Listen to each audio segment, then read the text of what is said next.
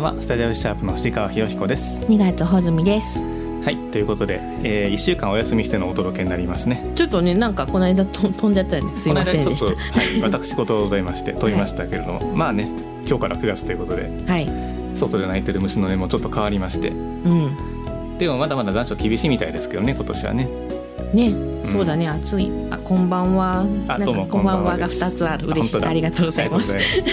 まあそんな感じで今日もだいたい三十分か一時間かどっちかわかりませんけど、はい、適当にダラダラっとゆるゆるっとお届けしてまいりますのでよろしくお願いいたします。お願いします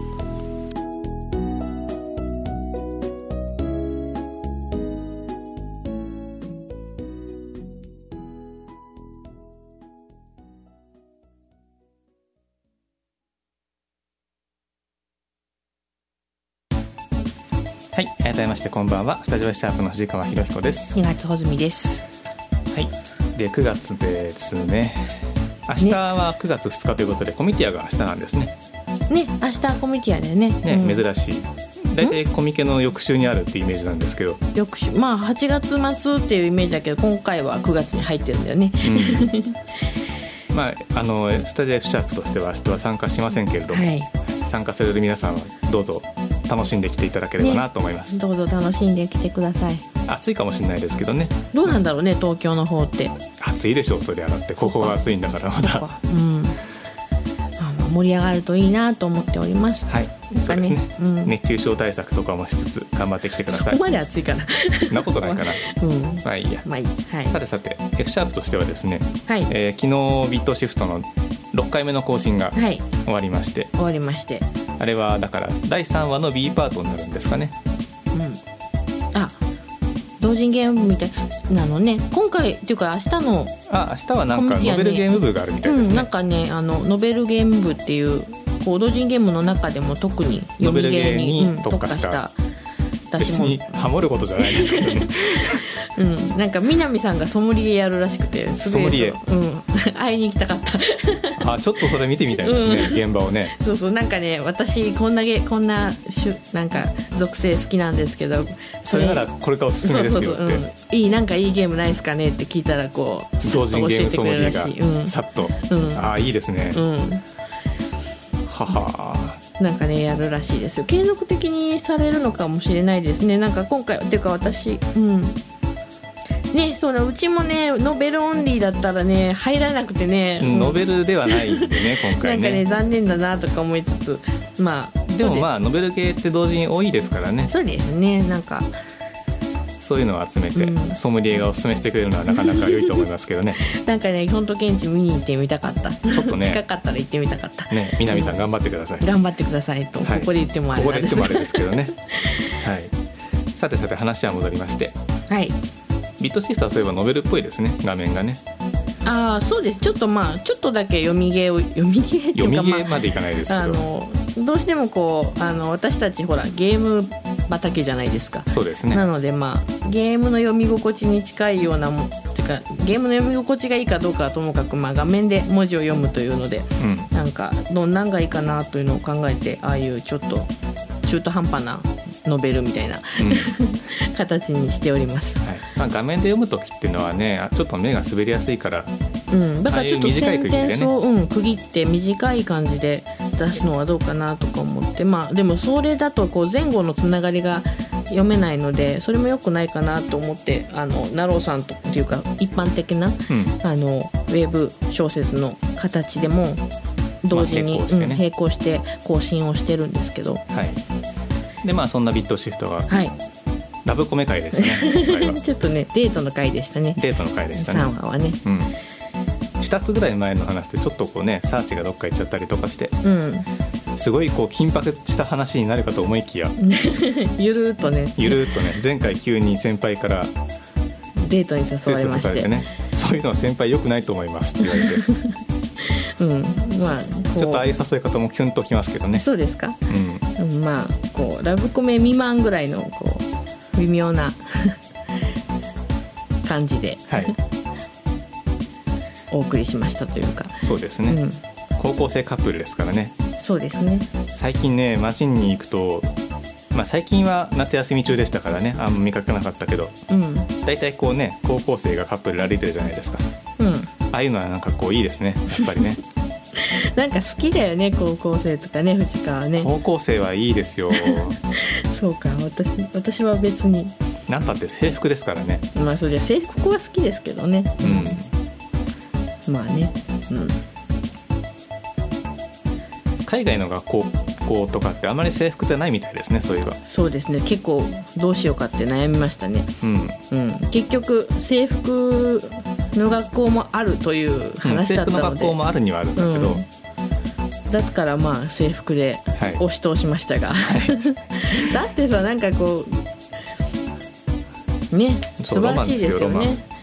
なんかこう話を書くときにまあどうしても自由私服の学校よりも制服の学校の方がこうなんだろうな。大体高校生っぽくないよね私服だと、うん、まあそういう感覚がどうしてもこう日本人はあるよね、うん、うん、まあね、うん、だからわざわざわざわざっていうかなんか最近のね、うん、ほら日本のさ、うん、まあアニメとかが見られてるじゃないですか、うん、海外でも、ね、で、うん、それでこう日本の高校生がああいうものを着てて可愛いっていうんでわざわざ導入するところもあったりする。えそうなんだ 可愛いよね。結構東南アジアの方とかね、うん、あるみたいですよ、うん、日本のセーラー服を制服にしましたっていうところが、やっぱりなんかこうおもなんか私私が通ってた学校は制服だったんですけど、うん、まあ、結構私服の学校も多くて多いですよね、うん、なんだけど制服の方がいいなって高校生の時も思ってました。うん、うん、なんかなんだろうな。なんか可愛いっていうのもあるけどこう思い出がさ、うん、あの制服姿とともにさこう固定されるじゃん。そうですね。そういうものも含めて、うん、なんかね短い時間のことなので、うん、なんかいいなというこう思い出の形になるのでいいなと思います。制服。ロマンです。ね穂積さんも女子高生の制服とか好きじゃないですか。好きですよ。当然、じゃあいいじゃないですか。街で高校生見てニヤニヤしたってまあそれいいですよ、うん、高校生の、まあ、女子高生っていうかまあ心の中でね。あそう。女子高生見てニヤニヤしてるんじゃないですよ、うん、女子高生と隣にあの学ランなりブレザーなりのさ、カップルが、ね、男子高校生とカップルで歩いてるのがすごいこう微笑ましくていいなと思うんですよ、そうですかね。大体あれで歩いてる距離感でなんかこうねその二人の関係性が分かっていいですよね。まあそうだね。ちょっと距離感がある方がこう燃えるよね。燃えるよねまあそんなことはどうでもいいんですけど。昨日更新した分ではデートは制服ではなくて私服なんですね。まあお休みの日のデートだったのでね、うん、うん、結構ね、高校によっては休日の外出も制服を着用しましょうっていう校則があったりしますけどね。あそうなんだ、うん、厳しいところだったらね。うん。まあ守ってる人がいるのかどうかよく知りませんけど、うん、でもそういえば私そういう校則を付け加えたことがあったな。渡り鳥であそう。あそこはそうなんですよそういえば。ああ本当にあるとは思わなかった。いやあるんだ。本当に。なるほど、はい、でもまあねあの制服を普段着て私服を見慣れてないとドキッとしますよね。うん、うん、そういうのもねそういうのも含めて制服の良さだよね。服がいいですよね。何の話だって感じ。うん、うん、まあガイアポリスに対して。まあその辺はねまたあのビートシフトのサイトなりなろうさんなりで読んでいただければなと思いますけど。そうですね。毎回そんな長いものでもないので、はい、ちょろっと読んでいただければ嬉しいです、ね、一回一回とね、はい、で今回はエルズっていう店が出てきましたね。はい。ガイアポリスのねあのなんと、ね、雑貨屋さんなんですけどね、うん、一応看板としてはエルズ雑貨店と言いましてね、うんうんうん、ほとんど家電製品屋みたいになってますけどね。雑貨っていうか、うん、家電のしかも古いものねうん。あのこうイメージ的にはさこう私は関西人なのでこう日本橋とかのさあのちょっとほあのメインの通りからさ内側に外れたところによくあるこうなんかこう品物をさこう積み上げてあるお店、うん、堺筋に面しているところじゃなくてね、うんうん、日本橋商店街っていうとこね、うん、ちょっとローカルネタですみませんけれども。ごっちゃり積み積み上げて売ってるような店のこうああいうイメージで。おりますがああいうとこって本当にねオーディオとかさ、うん、あとすっごい古いもの古いものが置いてあるんですよね。車の用品とかね。うんうん、うん、車の用品ってカーオーディオとか、うん、すっごい古いナビとか、うん、そういうものをね直して置いてる店が結構あるんですよ、うん。まあ、そういうイメージですね。秋葉とかにもああいう店あんの？秋葉にもね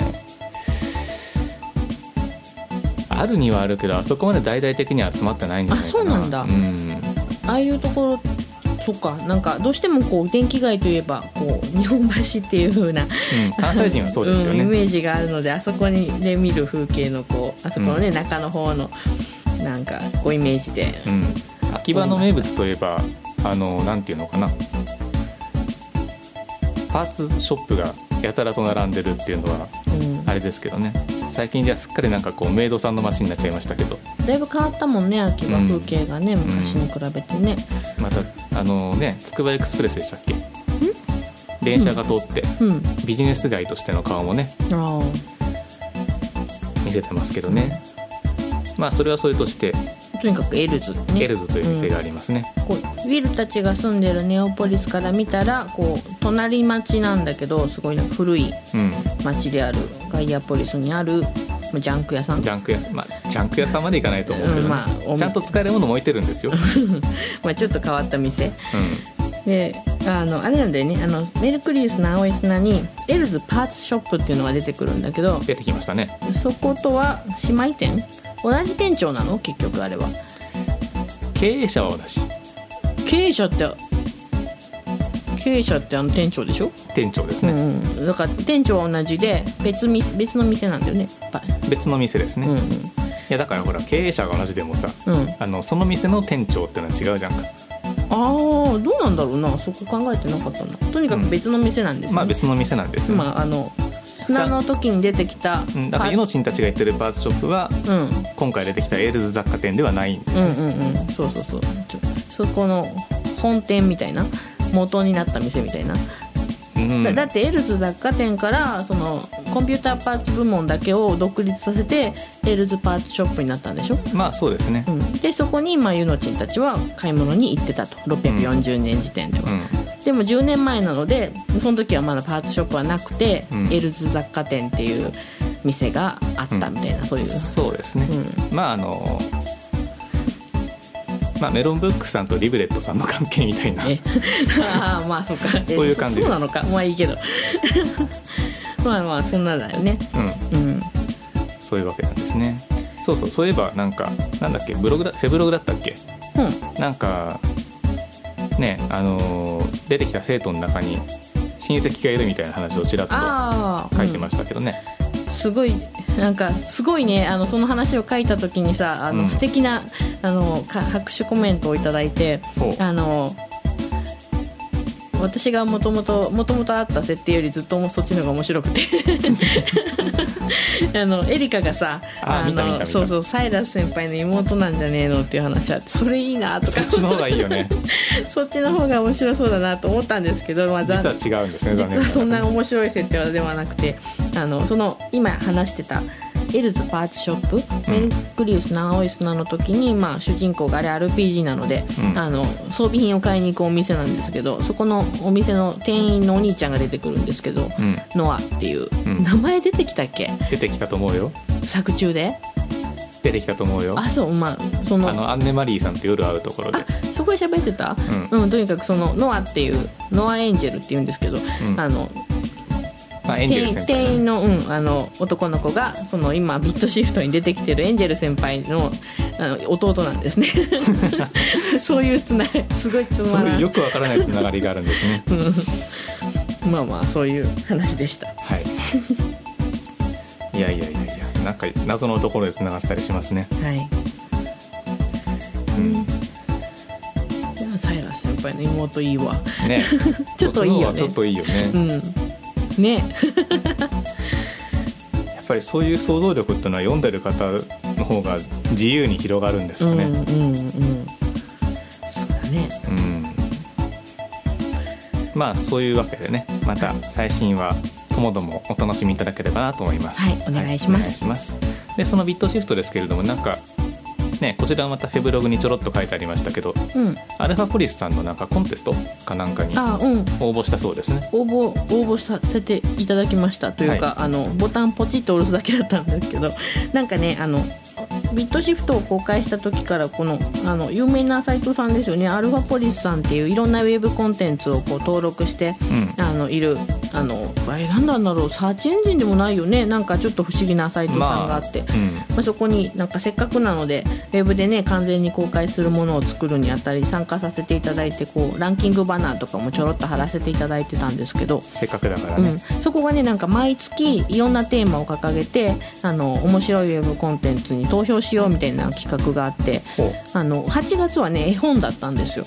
絵本。うんなんか童話？みたいなの。なんだけどなんか9月からは、F、SF とファンタジーの小説のあのコンテストをやるよみたいな告知がねちょうど7月の末ぐらいにその登録をした時に告知募集をされていてあなんか、F、SF ってちょうどぴったしじゃんと思って、うん、ぴったりですね。あのそういうことってあんまないじゃないですか。なんかね歴史書はそうですね、うん、歴史もんとか電気もんとかファンタジーとか多いですもんね、まあ、いろいろそういう巡り合わせでさちょうど自分が書いてるものにそういうのが当てはまるってことが今までそんななかったので、うん、まあなんかせっかくなのでと思って参加をさせていただきました。なるほど。なんかねあの誰でも投票ができてなんか投票ボタンを押すと500ポイント入るらしいです。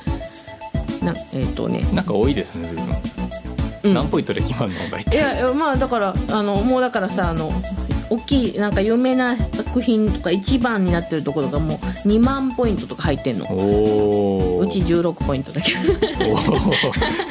全然ですね。全然ですよねまあまああのなんかねあの投票ってボタンを押すと500ポイントずつ入るらしいので。てかまあ1人1回なのかな？なんかまあ1回でしょう、うん、そりゃよくわかんないけど。9月中9月から、まあ、9月末までなんか、うん、あのやってまあ上位になるのかなんかわかんないけど、まあ、一応こうそういうお祭りみたいなのをやってるそうです。あ投票するのにあのログインみたいなのは必要なんですかね？なんかねあの多分。多分。アルファポリスさんの市民登録っていうのがいいのかな？なんかメールアドレスだけいるのかな、うん、どうかな？うん。でかいのかな？そんなにややこしくはないはずなんですけどもまあでもそれでもややこしいよね。まあ、もしあの面倒っちゃ面倒ですね、うん、もしちょっと面倒でも投票してやろうかなと思われる方がおられましたらえっ、ー、とお願いします。お願いいたします。あの地味に喜びますのであのなんかねえっ、ー、とフェブログからまたどっか分かりやすくリンクしたらいいのかな。ビートシフトのページのなんかあのバナーも変わってるみたい。なんか投票ボタンで変わってるみたい。そうですか？うんなんかあれそれを押すといいみたい。なんか分かんないけどそんなややこしくうん。やややこしくないようでややこしいようですけどまあややこしいっていうか面倒くさいっていう感じですね、うん。なんかねもしあの優しい方がおられましたらまあ、ポチッとなと。ポチッとなとしてやってください。お願いいたします。お願いします、い、やまあ一番にならないまでもね、まあ、ポイントが入ると嬉しいですもんねちょっと嬉しいしねなんかなんか参加してみみないとなと思って思ってはいるんですいろいろと、うん。うん、あ了解。ありがとうございます。お願いいたします。なんかねうんなんかこうバナーの表示数が地味なんか1回表示されたら1ポイントになるのかな？なんか16ポイントっていうのが今日16回多分あのバナーが表示されてるみたいな。なんかそんなんだと思うんだ。なるほど、うん。なんかよくわかんないけど。あれバナー表示するだけでもポイントになる。一応ねなるの。なるはず。うん。うん。なんかそう、まあ、表示するかバナーをクリックするかページに行って500ポイントを突っ込むかっていう、うん、なんかね3作品まで投稿できるんだって、うん、あの一応このなんか要項を見てる限りでは、うん、なんかねたくさんいろんな作品があってすげえなーと思いながら、まああの参加してみました、はい、よろしくお願いします。よろしくお願いいたします。さてでここでちょっとね今日結構お知らせがポコポコあるんですけどね、はい、あの先週先週だったっけ？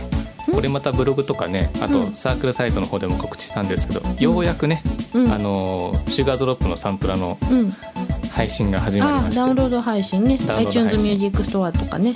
今、うん、iTunes ストアって言うんですけどね。そうなの？うん。iTunes ミュージックストアじゃないんだ。だいぶ前に iTunes ストアに変わりましたよ、あそっか。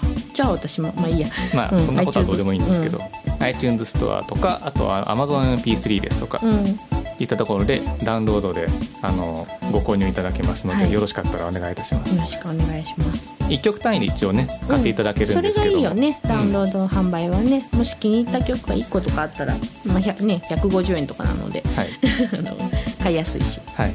まあアルバム単位で買ってもね、あの千五百円になってるんですけど。うんえーと、これが実は CD 版と同じ価格なんですけどね、うん、でもまああのちょっと CD 版よりはなんかお買い得にしたいなと思ったんでリエンゲージの曲も一緒に収録されてますので、うんうん、これがねすごい時間がかかったんですよ。いろいろあったんですよね、これが。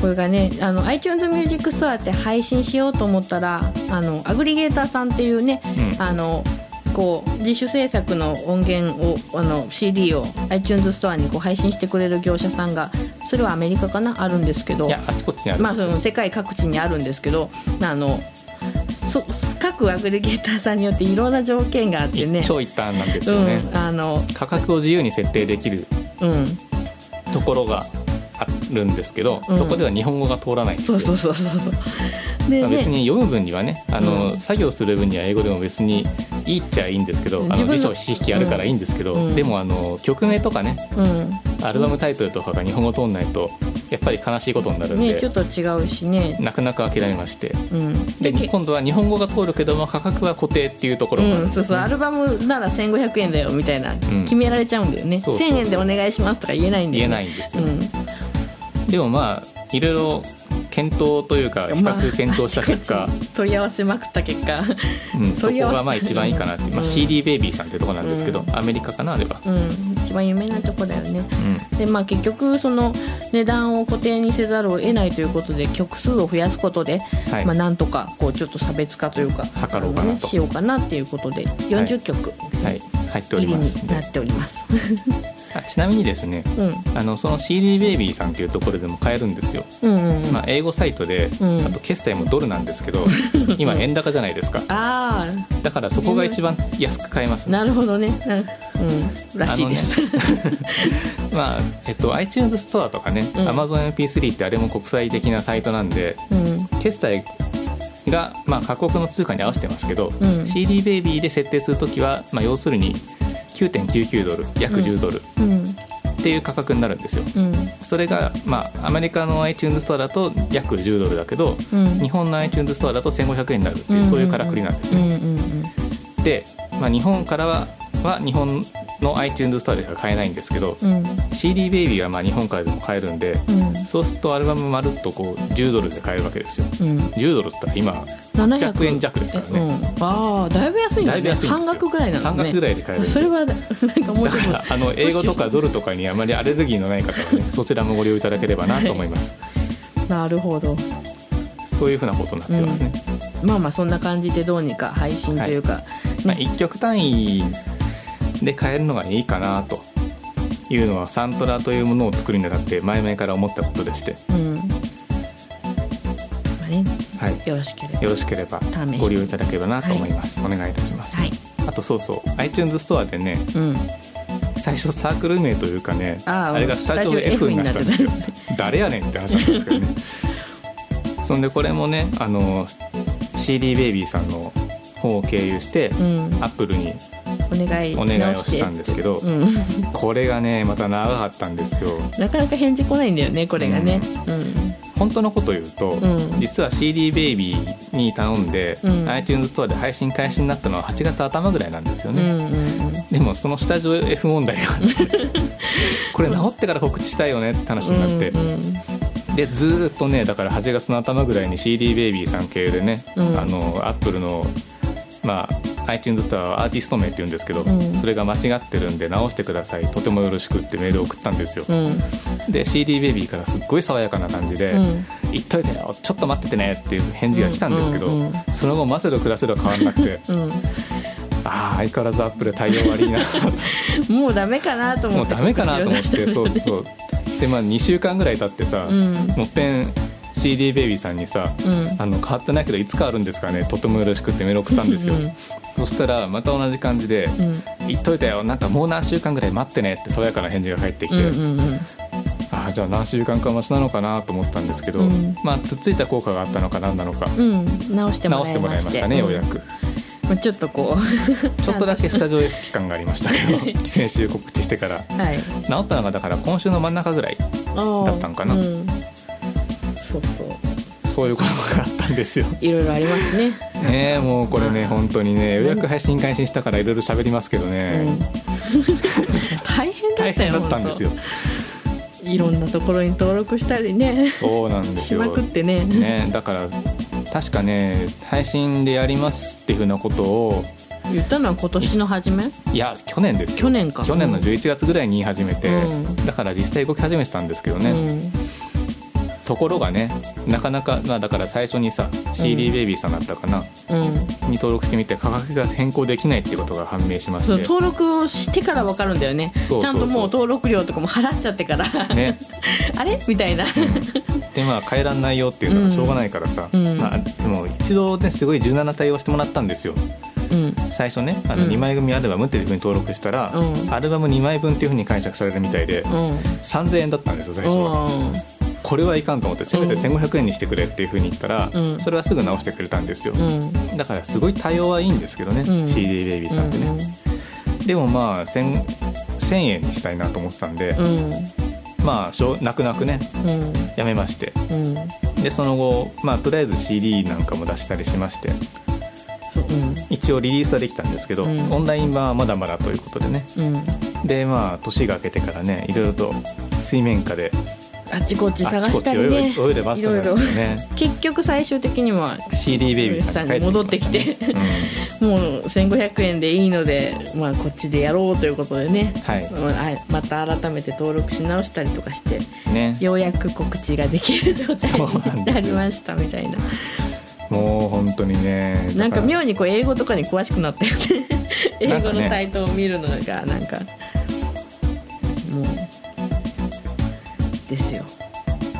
延長ボタンをポチッと押しました。延長しました。もうはい、もう一枠。あもうこんな時間か。はい、うん、まあまあそんな感じちょっとねあの辞書引かずに分かる単語が増えましたね。ね、うん。はい、だからアップルにね直接お願いしようかなと思ったこともあったよね。うんうんうん、で一応なんかこう門戸は開いてるんだよね。一応開いてるんですけど、うん、ただね 20アルバムを最初から用意しなきゃいけないっていうのがあったりして。うんで結局問い合わせたら散々待たされた挙句アグリデータ通してねよろしくみたいなね。そうなんですあれねわざわざ、まあ、ちょっと専門的な話になりますけど音楽配信をする時って一曲一曲に、うん、あのコードがいるんですね。この話してたら1時間かかるぞ。いやまあざくっといきますけどね、うんうんうん。でそれを取るには日本レコード協会に登録しなきゃいけなくて、うん、そこに何て言うのかな1年間分ね、うん、その、まあ、ISRC っていうコードを発行できるためのアカウントを1年間登録料払って取るんですけど、それを取って、ISRC を発行できるよだからよろしくねってアップルに申し込むんですよ。でわざわざまあだから、何千円か払ってね、登録して、アップルの方にも。いくらだったっけ？えいくらだっけ？1万5千ぐらい？わかんないけど。そんなしたっけ、まあ、うん。まあとにかくそれぐらい払ってですね、うん、アップルに申し込んだ挙句に、うん、ダメですって言われたんですね、うん、なんかどどどこを探してもなかなかこうこうしたいっていうのに近いものがなかったなくてね。なくてね、ね、そうなんですよ、一応日本にもねアグリゲーターってあるんだけどね、うん、でもそういうところはなんか知らんけど妙に高かったりとか、うん、妙にこう融通が利かなかったりとかして、うん、それはそれでね使いづらいんですよね。まあまあいいじゃないですか、まあまあ、最終的にはうまくいったわけだし、そうですね、はい、何にしても一応配信開始してますんでよろしくお願いいたします。お願いします、はい、あれってプレビューだけでも結構面白いんでね、うん、iTunes ストアってね、うん、その辺も楽しんでいただければなと思います、はい、ということでここでちょっと一曲1曲昔の分ですけど流していこうかなと思います。はい、ということで、えー、ちょっと古い曲なんですけれどもお聴きください。ノーモードで、えー、トランスペアレントハイウェイですね。違う違うトランスペアレントフリーウェイですね。はい、はい、お聴きください。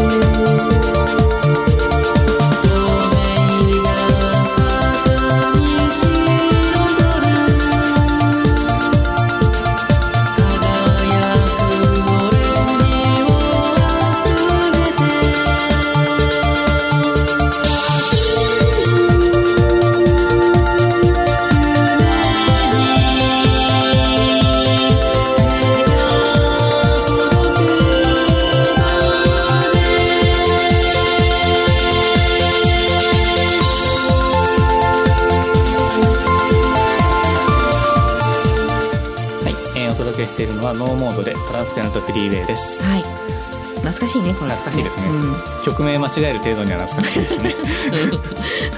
2008年とかですもんね、うん、あの最初に M3 に持ってった CD ですけどね。あまあ、あのタイトル曲はこれじゃなくて「ホトトギス」っていう歌でしたけど、それのカップリングの3曲目です、うん、はい。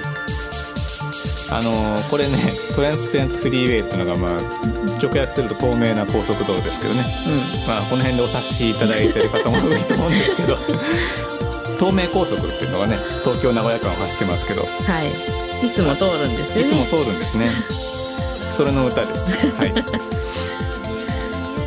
まあ透明じゃないんですけどね東名高速って、うん、でもあの伊勢湾岸道っていうねあまあこれ東名高速からちょっと分岐してまた合流する道があるんですけど、うん、名古屋のところでね。名古屋のあたり、うん、あれがねすごい走りやすくて気持ちいいんですよ、うん、綺麗な道なんだよねすごく、ね、夜通っても昼通っても。ねすっごいいいんですよ、うん、でも昼も綺麗だよ昼も綺麗ですね、どっちもいいすごく、そうそう。だからあの辺にねおいでになることがあれば ぜひ走っていただければな だからまあよく考えたら東名高速の歌じゃないんだけどね。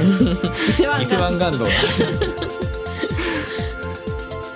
この辺の分もちゃんとまとめてねあのちゃんとした形でリリースしたいですね。作りたい、ね、直したいよねちゃんとね、はい、うんまた。結構ほったらかしのものが多いので、うん、あのホットトギズもですけどあのルキアとかね、うん、はい。ということでノーモードでトランスペラントフリーウェイをお届けしました。はい、はい、さて、えー、ここで恒例というか、はい、いつものコーナーというかね、うん、くじ引きをちょっとやっていこうかなと。やりましょうか、はい、どれやりましょうかね？制作の話とキャラの話と設定の話とどれにしましょう？どれがいいかな？じゃあこれから 30, 30秒ほど待ってみてなんかコメントが来たらそれやりましょう。もし来なければ制作のくじ引きしましょう。うん。そうしようか。はい。などもしなんかこうねありましたら 反応していただけると喜びますえー、寂しいことになりそうだぞこんなことをしたら。そうだね。いいろいろもいいけど別に。どっちも どっちもか。じゃあどっちもで。どっちも。はい。どっちもまあうん、うん、でとりあえずキャラとキャラと制作の話にする？そうしましょうか、うん、じゃあキャラの方からいきましょうかあよかった。ありがとうございます。こんなにあんまりなんかねたくさん人がいるわけじゃないのに反応しろとか言われたらねね ドキドキドキドキするよね。なんか。反応する方もドキドキするよね、うん、ありがとうございます。助かります。なんかね。なんか微妙に話に関連がありそうな人が出ました、ね、あるようなないような感じあるようなないような？あまずこれはね誰なのかが分からないそうですねこれが誰か分かる人の方が少ないんじゃないか。えっと。アリス。ものすごいマイナーなキャラでごめんねっていうかあのメルクリスの青い砂のレーダー屋にいる店員の女の子です、ね、女の子ですね。ドマイナーですね。ドマイナーだな。これちょっとさ懐かしいですね、うん、見えなくなってます？プライで隠れてるね。玉ねぎ頭のね、はい、アリスは私の服を着ている。はい。そういえば。何の服？この子が着てる服は私が着てたみたいなワンピースなんだよ。あそうなんですか。こんなところにね、照れてるアリスがすごく可愛かったってこと、うん、ルートが好き好きっていうかルートちょっと意識するちょっと意識してるんだよね、うん、だってあのルートが14歳じゃん。砂の時ね、うん、でアリスが12歳なんだよね。あちょっと年上の男の子がそうそうそう12歳小学校6年生の時にから見る中学2年生、うん、ぐらいの男の子。またルートが美形ですからね。そうそうそう、うん、綺麗だしね。うん。この子も実はビットシフトに親類が出てきますね。うん。ちょっとまだ誰かは言えませんけど、ね、そうですね。ちょっとまあ関わりがあったりとかするので。また楽しみに続き読んでいただければなと思います、うん、ちょっともう一人引いて。あんまりこれ以上引け 喋れないぞ。うん、うん、じゃあまあ次もう一人引いてみましょうかね。ちょっとあまりにマイナーすぎてねこれ以上喋ることは今のところない。アリスまで入ってると思わなかった入ってんだよねこれ。全部入ってる名前ついた人大体入ってるはず。名前といえばなんか命名がどうのこうなってましたね。名前がかぶるとかそうそうやばい。もうちょっとねなんか私あのプロット考えながら人の名前つけていくんですけど、うん、あのさすがにメインどころというかさよく書いた人の名前を忘れるってことはないんですけど、うん。はい、すごいちょい役の人の名前とかね忘れんの。忘れるっていうかねあの忘れるんだ忘れるんだっていうかなんかあの前につけたことがあることを忘れて新しい人につけちゃう同じ名前をことがあるのがでちょっとやばいなって思い出してんですよ。あちょっとなんか、ね、うんそういう設定がさもう結構これはなかなかなところが出ましたね。おいい加減にさ、ね、まとめてないからさ。おああ メインですな。13歳ロディねはい。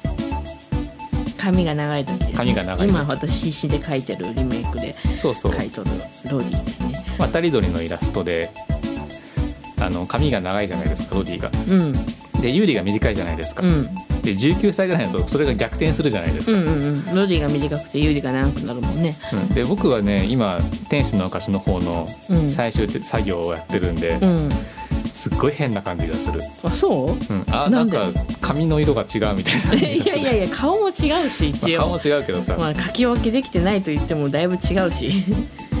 まあそんなこんなで13歳ロディですけどね、はい、この子は髪が長い理由とかも一応作中で飾られてますけど、うん、その辺は置いといた方がいいのかな？いや別にいいけいいんじゃない？あそう。なんで？なんででしたかね？お母さんの話でしょ？ああその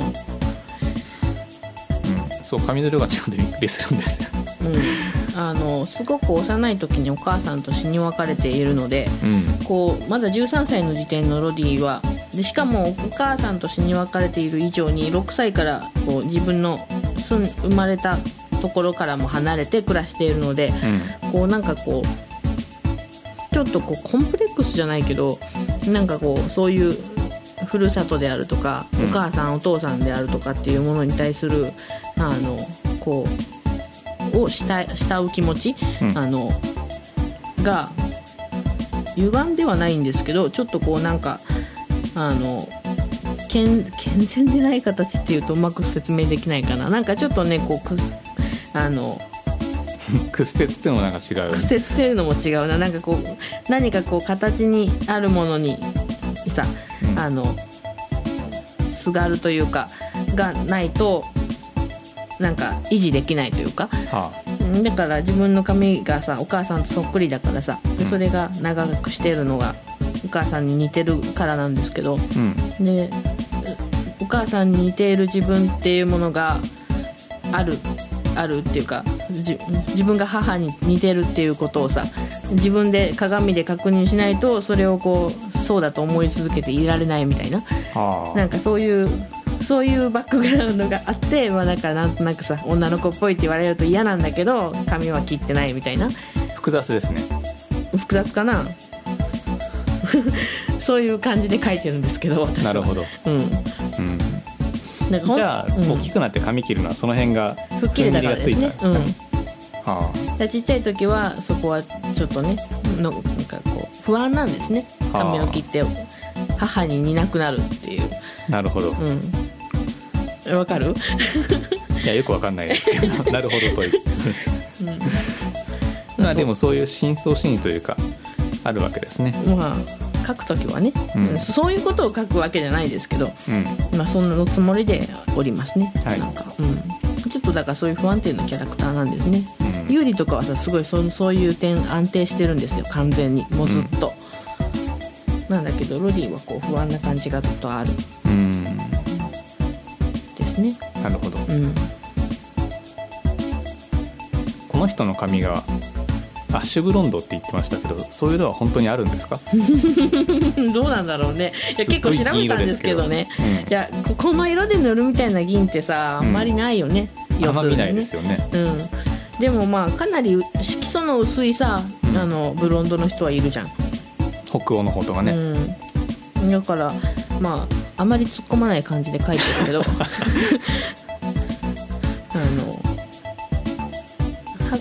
18じゃないしね、うん、うん、だからこうあの黄色みの少ない金髪で、まあ、色の薄い色というイメージ。だから実際これをさ、うん、絵じゃなくて写真みたいな感じで起こすとしたら銀色に塗るんじゃなくよりはもうちょっとなんかサイドの低い金色。金色になるのかなとは思う。ああまあその辺はちょっとデフォルメした方がまあね、いいっていう感じなんですかね、うん。うん、だからまあ銀にも見えるっていう表現にとどめてますが銀髪ってそういう意味ですごく扱い難しいんですよね。自分の中で納得ができない。そうですね、うん、でもまあちょっとファンタジーっぽくはなりますね。まあねだから銀髪なだから銀髪なんだみたいなふうに思思えればいいんだけど、うん、なんかね 難しいところだよね。まあなんかまあ 自分を納得させて書きますまあ、特別感のある髪の色ですよね。そうだね。FF7 のセフィロスとかね、うん、FFT のシドとかね、うん、FF しか出てこないね。ちょっと待って FF タ FF タクティクスのシドってそうなんだったっけ？そうですよ。どんなんだっけ？銀髪の悪魔じゃないですか。えちょっと待ってわかんない。そんなのいたっけ？じゃあまあ後でググってください、はい、はい、ということでロディのお話でしたね。はい、はい、ちょっとサクサクっといきましょう。はいなんかこう両方引かないといけないみたいなんで。じゃあ次制作の方の制作の話カードいきます、はい、今回は何かな？これが長くなるんだよね。これは長くなりますね。だってそれも一晩喋れるよどの どのテーマでも、うん、よあまたこれは話の長そうなものが出てきましたね。マジっすか。プロットについて。ああプロットね。プロットまさに今作ってます私。また何か作ってんの？作ってるよ。ほう何のプロットですか？渡り鳥のリメイクをしてるのの追加要素、うん、追加要素。うん。だからうん。追加の追加の話を入れようかなと思って。あああなんか言ってたやつ。うん言ったじゃないですか。それは説明したじゃん。そっかそっか。うんだから渡り鳥のリメイク版を作るにあたって、うん。まあなんか。その詳細はここで話しても OK なもの？ん？まあいいんじゃない別に。まだ、まあ、まだまだプロットの段階なので、はい、まあいろいろ変わるけど、ね、あの渡るのねリメイクをね今進めてというか私のまず絵の作業から先に、うん、あのまあ、シナリオ本編シナリオの見直しというか、まあ、そんな書き足したりはしないんだけど。リメイクっつうかリファインですね。そこはリリファインですね、はい、あのは、まあ、一応全部やって。で今イベント CG の描き直しとかをしながら、まあ、どういうものにしようかなとずっと考えてるんですけど、うん、あの多分というか生物あのまああのなんか追加要素をね入れたいなと思いまして、はい、リメイク版に、せっかくなので、うん、あのちょっとパ最初にこのあのたくさん入れてほしいですって。一番最初にねこのラジオでリメイクというかあの絵の入れ直しをやりますみたいな話をした時にあのパッチで対応したいなっていうふうに言ってたんですけど、うん、ちょっと容量的にも、まあね、データ的にも難しい感じになってきちゃって、うん、あの画像だけ入れ替えてもセーブデータ使えなくなっちゃったりとかしそうだしっていうかあのまあそれは無理でしょうね、うん、シナリオをねちょっと直しちゃったんですよ。あのおかしいところとか、うん、でシナリオのファイルにこう手を加えるとセーブデータそのまま使うわけに使えなくなっちゃうので、うん、でその辺もあれ？とか思ってたし、まあ、すごい容量にもなってしまうので、まあ、こうもうそれは無理かなとちょっと思い始めまして、まあ、あのセーブデータというか、うん、途中で読みかけのデータをロード、あの新しい方でリメイク版でロードってのはできないですけど、多分ね、これは読んだとかいうのは引き継げるとそうか、うん、既読判定とかぐらいはいけんのか、うん、まあでもなにしてもこうなんか単独のパッチでっていう対応がちょっと難しそうな感じがしてきたので、うん、まあ、それだったらちゃんとあのリメイク版として出せるような内容にしたいなというのもあってあの追加要素をね入れようかなと思ったんです。はい、で今そのプロットを引いてると。はいやってます。どんな話なんですか？あのそれは秘密？いや別にそんなことないよ。あのその後の話を書こうと思ってるんですけど、うん、でユーリとロディの話はかなりもう書いてるので書いてますね。もうあの散々ねあの渡り鳥の後の話としてシュガードロップもあってシュガードロップの後の話としてリエンゲージもあってで、まあ、有利側の渡り鳥後の話として今作ってる天使の証もあるので、はい、まあ、そこはちょっともうかなり書き尽くした感があるので、まあ、そうではなくてあの渡り鳥に出てきた敵型の話、うん、敵型とあとジルとかが出てくるようなその後の話を書こうちょっと書こうかな。その後。うん。そうだね。渡り鳥のトゥルーエンド後の話を書こうかなと今思ってそれをプロットに起こしているところであります。なるほど。はい。ご説明ありがとうございます。ちょっと地味な話ですけどね、あのその辺になっちゃうと。まあ、ちょっとしたノベルみたいな感じでね。うん、まああの書きね耳とかね。耳とかね。うん、かわいそうな人たち。かわいそうな人たちかわいそうなままなのかなってずっと私も心に引っかかってたんですけどまあそれがちょっとフォローする感じでできたらいいなとは思ってます、はい、でまあプロットの話ですけどはい。どうぞ語ってください。10分ぐらいで。10分ぐらいでまた難しいこと言うな。えどど何から話したらいい？何でもいいですよ。プロットっていうのはあの話を書く。一応じゃあ、ね、専門用語なので、うんうんうん、プロットというのはですね、うん、お話を書く上で、うん、まあ大筋ですね要はね、うん、どんな、まあ、気象点結ってあるじゃないですか、うん、あれで、まあ、最初何が起こって次何が起きて、うん、こんな事件が起きて、こう落ちるっていうね、その辺のことをまあまあ、大体大雑把に書いてそれから細かく、もっとこう気象点結の木の中でもさらに細かくこう筋立てをしたりとかっていうのがプロットっていうんですね。でそれに従って話を書いてると、うん、話を書く方には当然のあのことだと思うんですけど、まあ、お話の設計図にあたるようなものがプロットでして、はい、はい。あなんか見たいとか気になってましたって書いてくださった方がありがとうございます。なんかちょっと地味な題材を選んじゃったかなと思って気になってたんですけどそう言っていただけると嬉しいです、はい、頑張ります。頑張ってください。でまあプロットの話ですけどね、うん、あまあ何ですかね。どういうふうにプロットを立てていくかとか、うん、私はねあのゲームの場合もゲームじゃなくて小説とかの場合もあと漫画の場合もそうなんだけど大体長さから決める。長さ、うん、耳幸せになったらいいですね。耳耳はねちょっとかわいそうだからな。まあどうなるか自体はお話読んでたの楽しみというまだ今私考えてるとこだからな、はい、決まってない。何も決まってない話なんでね、うん、長さから決めるんですか？大体ねあの、うん、決めます。あの、うん、最初にゲームだったらあのどのどのぐらいのボリュームのゲームにするかなっていうところから決めます。うんああ一番最初に決めるのはまあ何の話かっていうところ。だから、まあ、テーマですね、うん、これだったらまあ渡り鳥の今の話だったら渡り鳥のメインどころじゃないこの敵型のあのそその後の話を書くっていうのをまあバーンと決めて、はい、あので大体あとその次にはどのぐらいのボリュームのお話にしようかなっていうのを考えます。うん、ゲームだったら、まあ、プレイ時間2時間ぐらいがいいかなとかさ、うん、あの短編であの、うん、まあ、あんま長くするとさあの開発期間がすごいかかっちゃうので、まあ、大体じゃあこのぐらいのものにしようっていうボリューム感を大体考えて、はい、でボリュームそれはまあゲームだったらシナリオのテキストファイテキスト量になると思うんですけど、まあ、小説だったらまあ、本にするつもりならさページ数とかさ、うんまあ、枚数とかね、うん、そういうわけそういう感じになるわけで。だからまあゲームで例えば例を取るとまあ大体サクッと遊べる200キロバイト以内ぐらいのテキストを書こうみたいな、はい、そういうこと、うん、考えるわけですよ。じゃあまあそれでそれぞれこう割り振るわけ？そうですそうです。だから200キロバイトだったら大体10万字ぐらいテキストが使えるなと。うん、で10万字で書くにはみたいなのでそこまで考えてあの割り振る前にちょっとこう話のさ、うん、あの枠組みを決めるわけですよ。ほうほう。最初はこういうシーンから始まってでこの人がこういうふうに動いてでこういうものに出会ってみたいなこう、まあ、いわゆるあらすじ的な感じでプロットあの箱書きにもなってないような感じの状態のものをテキストでガーッと書いていって、ほうほう。でそこまでやってからあの大体その最初に考えた使える文字数、うん、あのから。気象点結の木なら2万5千字だなとか。均等には割り振らないけどね。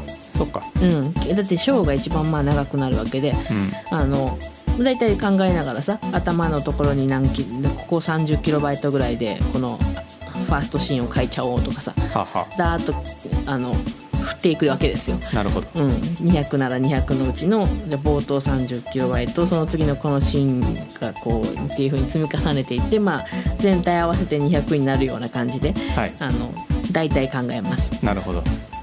でその後にさらにあのだんだんこう細かくしていくんですね。もうなんか全然こうクリエイティブな感じじゃないんですけど あの考えたあのお話の筋に合わせてもっと細かいシーン単位の箱掛けみたいな感じのうん、あのものを作っていきます。うん、で1シーン大体何文字にしようかっていうのも最初に決めるんですよ。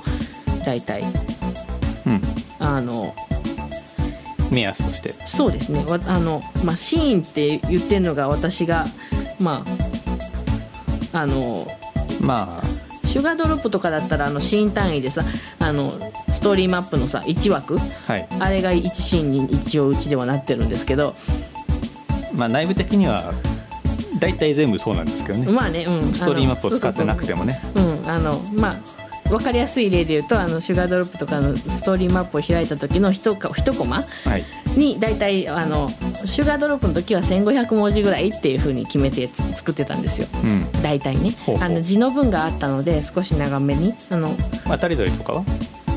1000文字以内。あそんな違うんだ、うん、うん、800から1000ぐらいと思って渡り鳥は書いてた。なるほど。渡り鳥はぐっと字の文が少ないので、はい、あれはほとんど会話ベースですからね、うん、会話ベースだったらそんなに文字数たくさんにならないので、うん、でも描写のテキストあの、ね、字の文を入れちゃうと一気にガーンとこう文字の多さが多くなるので一心に必要な文字数は増やしてます。はい、なるほど。で大体1500文字ぐらいで書ける内容にこう分断していくんですねこう細かく。でこうあの大体一幕なんていうか、まあ、あの気象点結の木でだから5シーンだの10シーンだのっていうふうに振っていって、はい、でそれぞれがどんな展開のシーンになるのかみたいなのを1行ぐらいで説明をこう書いていって、でその辺はこうストーリーエディターとかでやってます。あのみんな Windows のフリーウェアですね。そうそうみんな使ってると思うけどあのこうなんかアウトラインエディターにこう枠をバーって作っていってそこにここにはこういう内容のシーンが入るみたいな感じで、まあ、左側のあのまあところにね、うん、うん、もうツリーのとこですね、うん、ツリータイトルとしてシーンの説明を書いてって、うん、でそれがまあ全部できた時点で中身は全部は全然入ってないけど、まあ、大体頭から最後まであの展開の大枠だけ決まったようなファイルができまして、はい、まあ、完全に作らない場合もあるんですけど、はい、まあ、そういったものを大体作ってから、まあ、その中身を実際に書いていくわけですね。まあ、1日まあ、プロットとしては大体そのこう箱書きまで、ね、そうそうそう。そこまで。まあそうですね。丁寧にやって箱書きまでみたいな感じ。なるほど。プロット立てるとなんか気をつけてる点を3行で 気をつけてる点？はい。えちょっと待って3行で。そろそろ時間がないので。い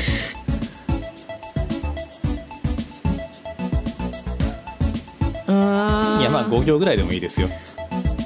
一番気をつけてること。